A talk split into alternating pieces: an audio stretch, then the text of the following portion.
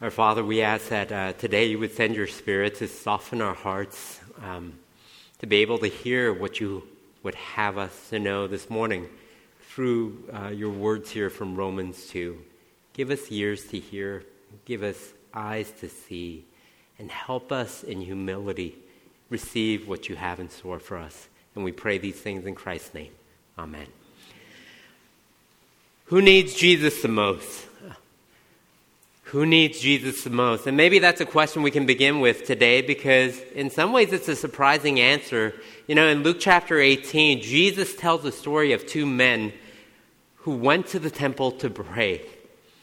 There was a Pharisee who stood up and he started praying, God, I thank you that I am not like other men, extortioners, unjust, adulterers, or even like this tax collector.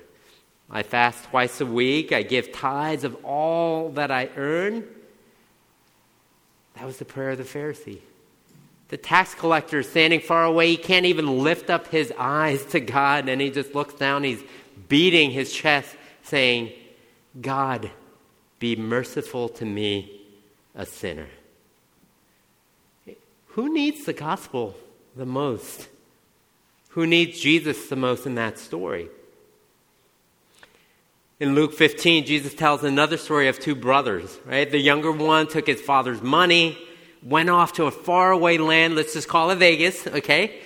He partied, he gambled, he was drinking day and night, visiting places he probably should not be, being with prostitutes, wasted all of his father's money, ends up on the street with nothing. But he has a brother who was extremely responsible, faithful, this older brother never left his father, never disobeyed him. You know, he stayed to take care of the family farm. He was loyal, he was obedient, he went to church with his dad. And yet, at the end of the story, who is united with the dad? It's the younger brother, the prodigal, right? And who is alienated from the father? It's the responsible one who is resentful, angry, the responsible, faithful, dutiful, religious, they need the gospel. He needs the gospel. We need the gospel. I, these two stories come to mind for me as I began reading the first few verses of this passage this morning. Because imagine this church in first century Rome, which received Paul's letter for a second. They're gathered for worship. The letter, this letter is being read aloud during the worship service. And you have in this room first maybe a bunch of non Jews who came to believe in Jesus as the Savior of the world. These men and women who lived life apart from God as citizens of Rome, a life apart from the law of God, who now know they have been forgiven, redeemed, and made children of God. And you also have in that room some Jewish Christians, those who have known God's law all their lives. They try to be obedient to the Ten Commandments and to the Scriptures, and now they have come to put their faith in Jesus, the long awaited Messiah. So, can you imagine all these Jewish Christians who have been living this very religious life as minorities in Rome, listening to Paul read chapter 1, especially 18 to 32, the section that David preached on last week, saying, Yeah, that's right. Finally, the wrath of God is being revealed against ungodliness of, and all sorts of sin, sexual sin, greed, murder, haters of God. Everyone's just nodding along, right? And you hear an amen maybe thrown in here and there. And then in Romans 2 1, Paul drops the hammer.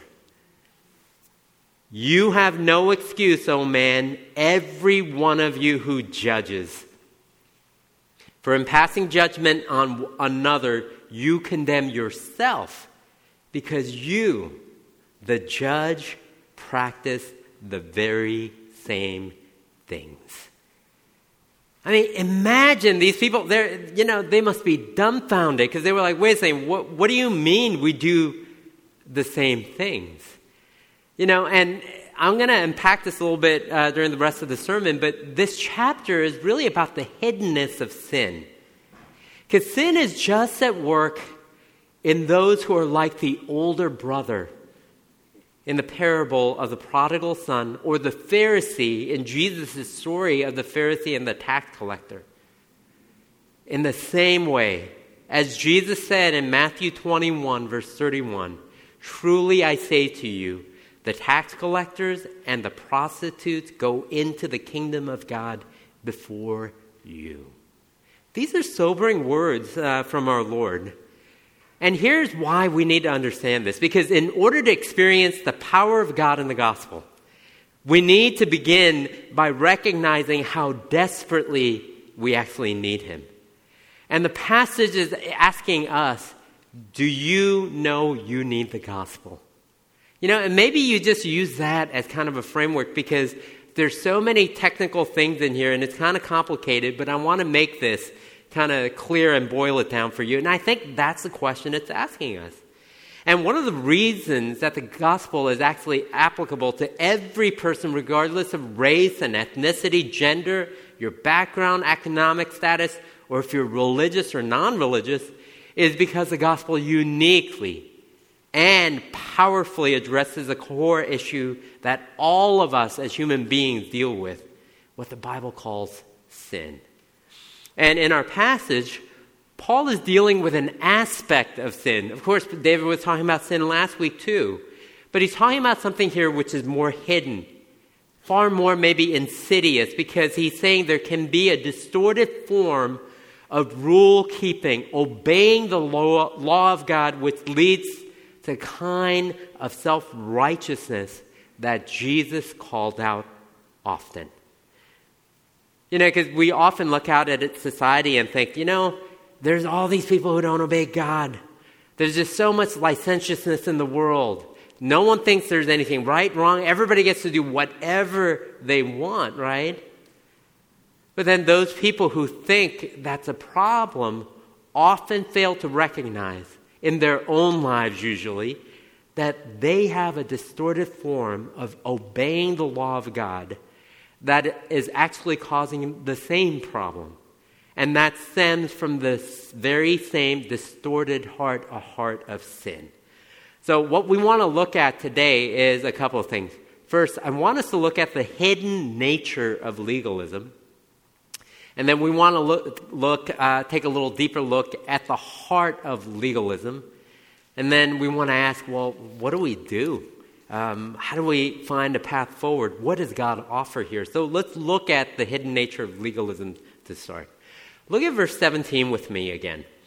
And uh, if you look at verse 17 down to 21, he begins to say a few things. I'm not going to reread it, but if you just look at it carefully, you're going to notice three times he refers to these people, these Jewish people here, Jews who rely on the law. He says in verse 17, those who rely on the law, they rely on the law and boast in God. Okay? In verse 18, you see that those who are instructed from the law. And in verse 20, those who have in the law the embodiment of knowledge and truth. He's talking about a group of people who are law keepers. These are whom we would call in our daily lives good people.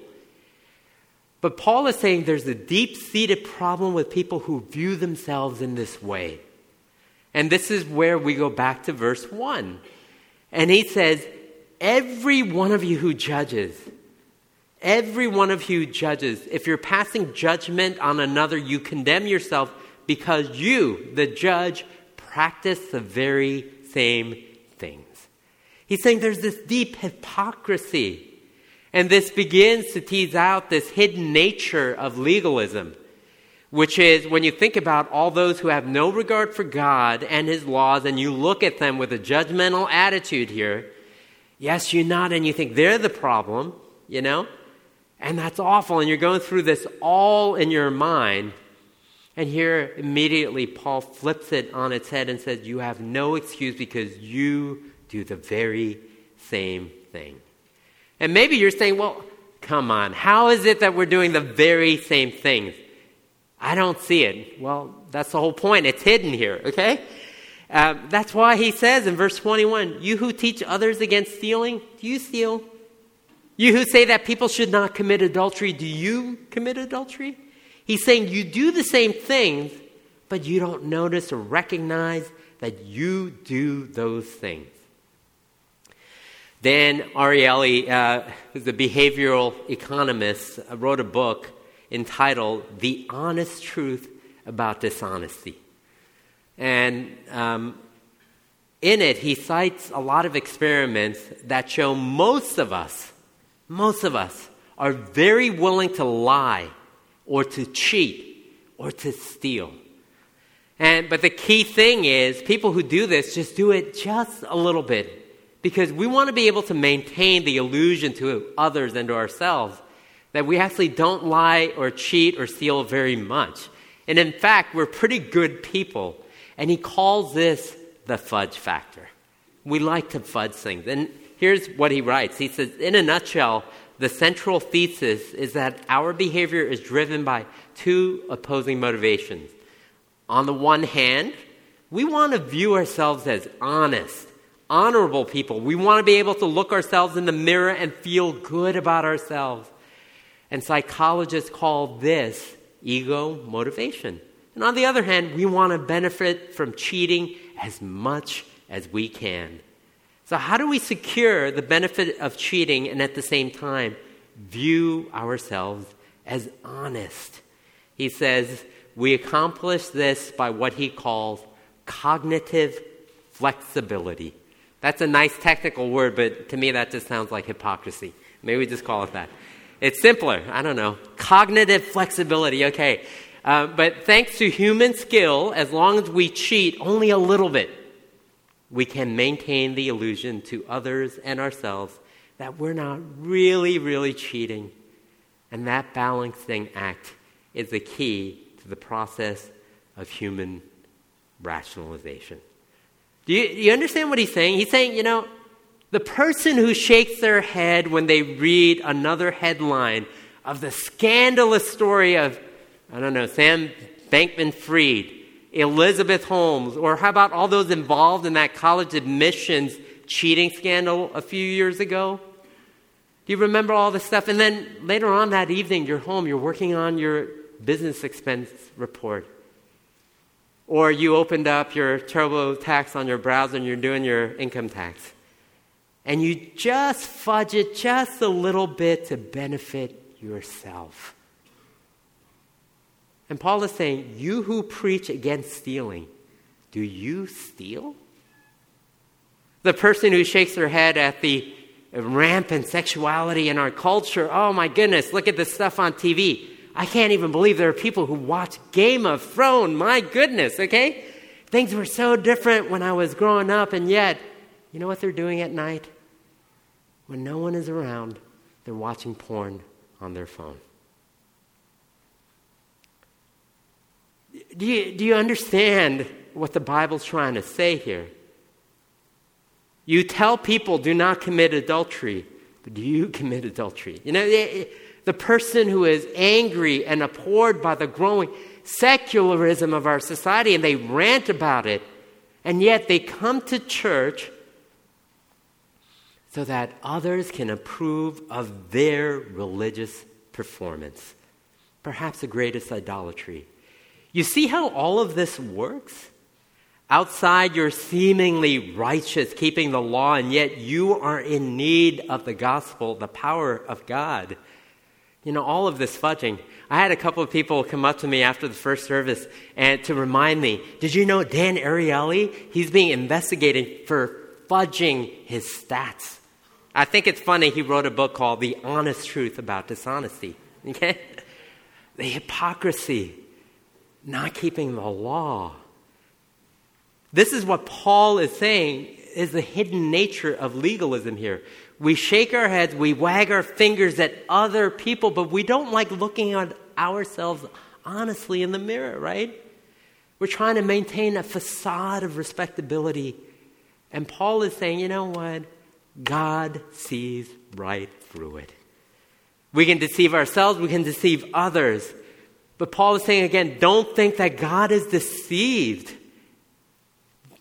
And we are foolish to believe that we don't see this others don't see it or that God doesn't see it. This is the hidden nature of legalism. Now, let's drive in a little further here.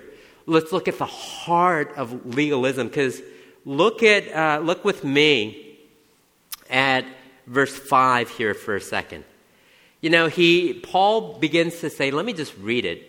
But because of your hard and impenitent heart, you are storing up wrath for yourself on the day of wrath when God's righteous judgment will be revealed. Notice what he says here. You know what you're storing up for yourself if you're this kind of hypocrite? Wrath for yourself. And what's interesting in this uh, passage is the word for storing up is a word that Paul uses in another place like 1 Corinthians 16, where Paul is using it positively to encourage the church in Corinth to store up, to treasure up money as a gift for those in poverty and experiencing hardship in the church in Jerusalem. Jesus also uses this word to store up, to treasure up, to storing up treasures in heaven in Matthew chapter 6, verse 19. Same phrase. But Paul is doing a play on words here. He says, you know, when you keep the law in this way, you're not treasuring up, you know, things of heaven. You're not treasuring up good things for yourself. You're treasuring up the wrath and the anger of God. And he's beginning to help us understand our relationship to the law here and how this all works. The motivation and the mindset behind it. Because the person who is deeply entwined into legalism has a particular view and perspective of God and his law. And as God is a vending machine. You know, you take all of your good deeds and you deposit this in God's vending machine, and He's supposed to spit out blessing. It's like being at a carnival game and you're collecting all these tickets at, like, you know, um, I don't know, Dave and Buster's, and you're trying to collect and collect, and then you get this one prize you really want, and you, in many ways, treat God this way. And I know many of you who grew up in the church, you know, you know that is wrong theologically. You know Christianity doesn't work that way, neither does God. But uprooting this from our hearts is really hard. And it's really difficult because we love storing up all of our good deeds to cash it out one day. Not just with God, also with others. And how do we know this to be true? Because I think we know this because we all do this. And this is what I mean. Look, I know that whenever I get into any kind of conflict, whether it be minor or serious, this is what my heart defaults to. And ask my wife, Grace. She's a truth teller. She will tell it to you straight. But you know, when she and I get into an argument or a disagreement, I am so quick to leverage all of my righteous deeds. You know? You know what I'm talking about? I want to say, oh, look at all the good things I'm doing. I want this to cancel out whatever I did. I know it's bad, but let's not talk about that. Let's look at all the good things I just did. And if you want to learn more about this, come to the premarital marriage counseling class we're going to have on March 2nd, and you'll hear a lot more about it, especially those of you who are dating, okay? But I digress, and let's go back to this. But, like, if I'm having an argument or disagreement with Grace, and I may say something like, you know, I didn't appreciate what you just said, and I'll launch into all this stuff. You know, after all that I did for you today, I picked up that for myself. I took out the trash. I ran errands when I didn't have time, you know? I sacrificed. And you know, honey, don't forget I'm a pastor. I'm pouring myself out for other people too. And like, and then sooner or later, I'm catching myself. This has nothing to do with the argument, right? I'm just throwing, everything on there. I can't get anything by her anyway. But you know what I'm doing? I'm leveraging all the good things as somehow that excuses my behavior. It has nothing to do even with the argument. I'm just piling it on. Hopefully, she overlooks the other stuff. And I think to a degree, we all do this with one another in our relationship, and we do this with God. We do this when difficulties come into our lives and we begin to say, I can't believe that I'm going through this. God, I've been following you faithfully. I've sacrificed. I've, I've actually obeyed when my friends didn't. And I'm in a really tough situation at work. You, you know, Lord, my relationship, this one that I've been praying about, this may not work out. How are you allowing this to happen to me? See? Now, I'm not saying it's wrong to express your frustration to God or even cry out to Him. That's a lot of the Psalms, right? Psalm 6. How long, O Lord? How long? You know, there is space to work this out and talk it out with God and with one another. But as you do so, I'm going to encourage you also to pay attention to your own narrative and your self righteousness.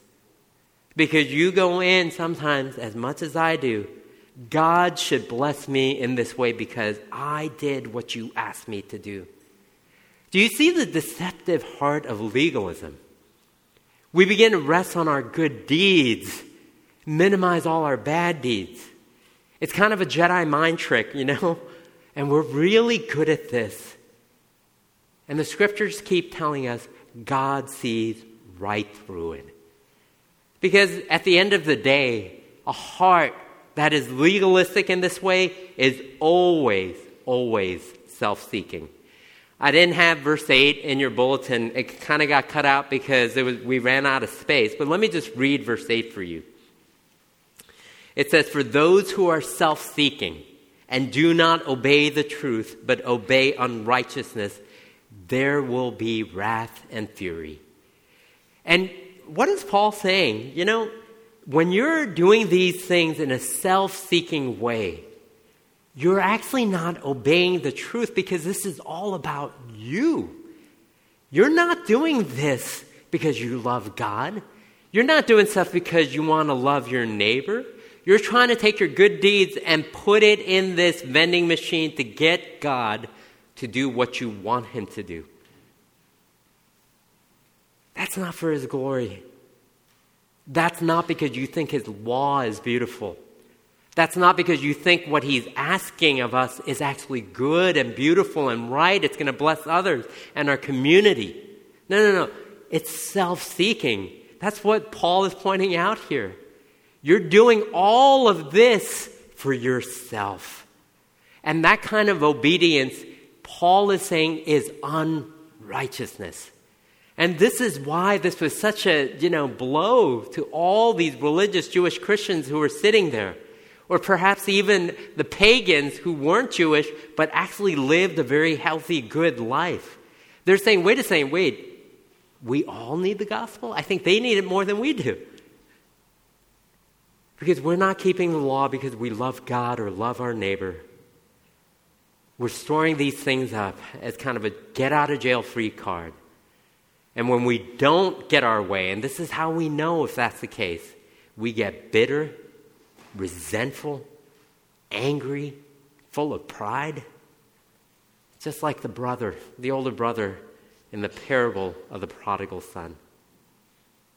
Paul is saying here, we're seeking to obey God's law for all the wrong reasons. And when you do that, you have actually not kept the law at all. See? But because what is the kind of fruit of this type of legalism? You know what it's characterized by? Lack of grace, compassion. There's no compassion, there's no mercy, there's only malice, bitterness, heartlessness. There's nothing beautiful, you know. The Apostle Paul him, himself knew all too well about all of this. His self righteousness in keeping the law. And gosh, like he was really good at it. But you know what that did? It consumed him with anger. And he began to persecute Christians, dragging men and women off to prison, signing off on their execution. He was utterly ruthless until the risen Christ met him on the road to Damascus, confronting him, saying, Saul, Saul, why are you persecuting me? Paul thought he was doing something righteous. This is all in Acts chapter 9. Towards the end of his life, he reflects on this earlier period about how he kept the law. in the letter to the Philippians. And he says, You know what? All that stuff I did, that was all rubbish. It was garbage. It was garbage. It meant nothing. And in Philippians 3 8, he says, In order that I may gain Christ and be found in him, not having a righteousness of my own that comes from the law, but that which comes through faith in Christ, the righteousness from God that depends on faith. He's saying, I realize I cannot have a righteousness that comes from obeying the law because I never actually did it for all the right reasons. And I need a righteousness that comes from God. It's an echo of Romans 1 16 and 17. And in Jesus Christ, the Apostle Paul is saying, I was freed from my self salvation strategy that didn't reflect the beauty of God's character in His law. Because the law of God, if you really learn to read it and obey it, you begin to see it's after a kind of person, you know, a kind of a heart, uh, motivation. It's not about external behaviors. Because when law keeping is self seeking, we end up demanding everybody else keeps it, but we actually don't demand it of ourselves. And God sees through all of this, and this is why in verse 6 he says, He will render to each one according to his works. That's heavy. I'm like, oh, geez, okay, what do we do? We're in trouble, okay? This is what Paul is saying. If you think your righteousness is going to save you, you are in trouble. What do we do? You know, one thing I want to ask you to do is maybe this week, just sit and reflect on this passage and ask yourself the question who needs Jesus the most? You know, do you know your need for the gospel? The righteousness of God that comes by faith. Because you're never going to get to the good news of Jesus Christ. You're never going to see the brightness of the dawn if you don't first realize the darkness, the darkness in our own hearts. You know, and I think that's so true. We have to get there in order to see I can't generate this. God has to do something. Second, and I want to close with this is verses 28 and 29. This is the end of the passage.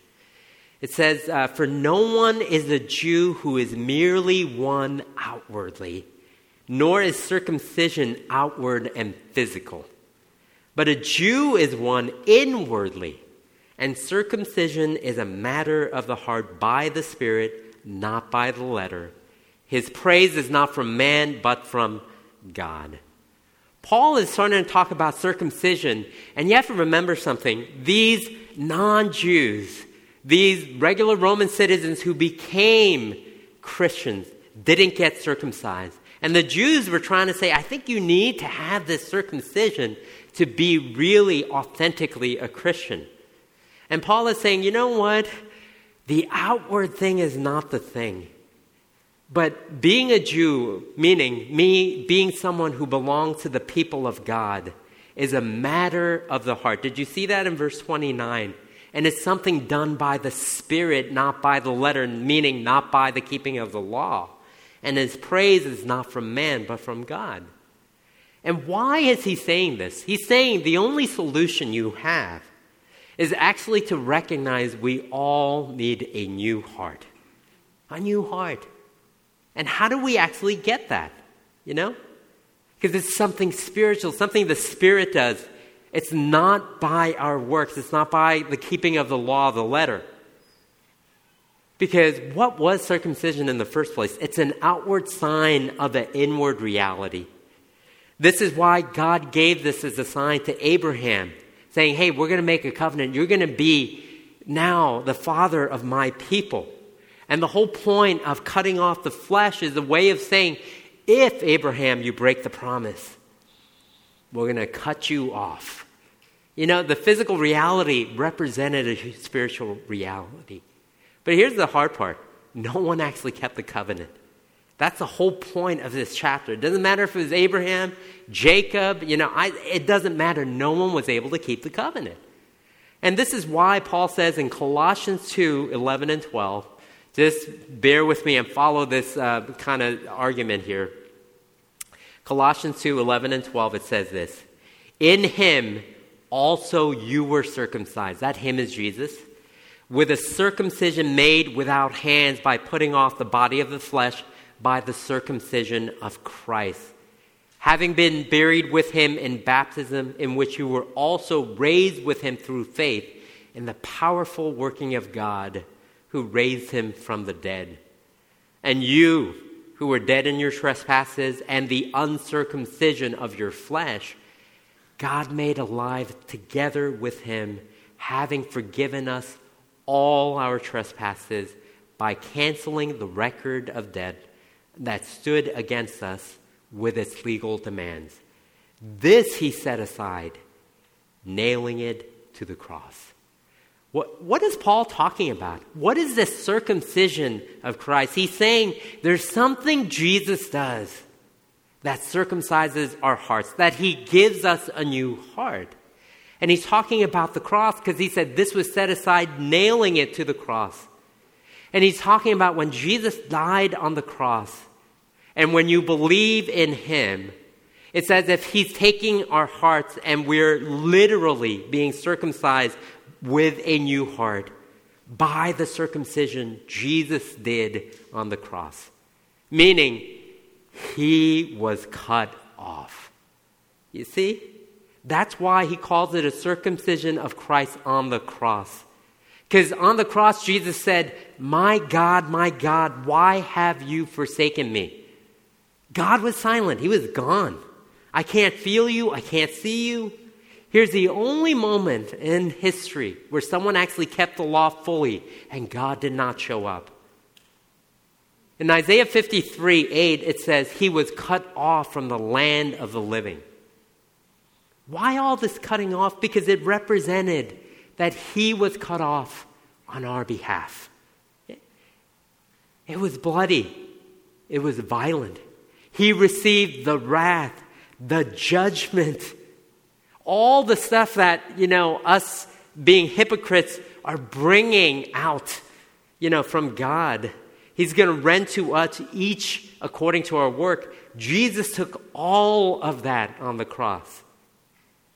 And he is also saying, You who were circumcised, you received a new heart. You got a new life because all of Christ's love for the law, that can now go in your heart because he paid for all your sins.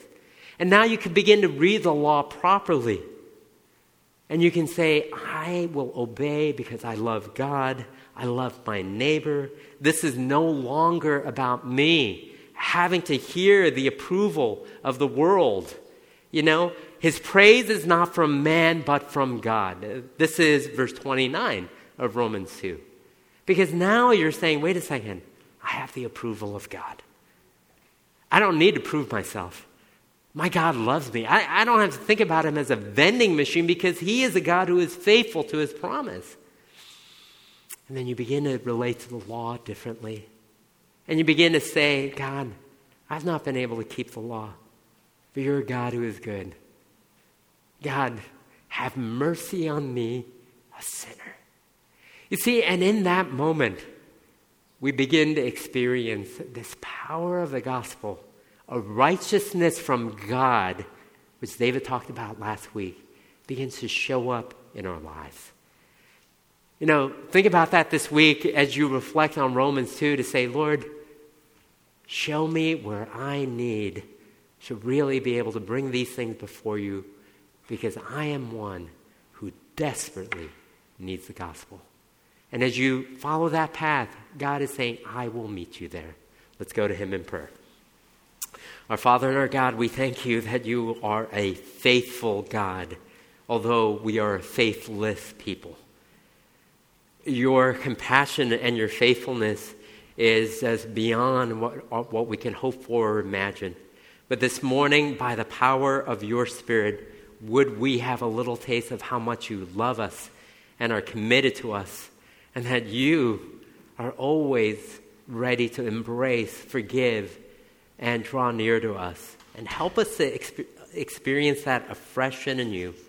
And we ask these things in Christ's precious name. Amen.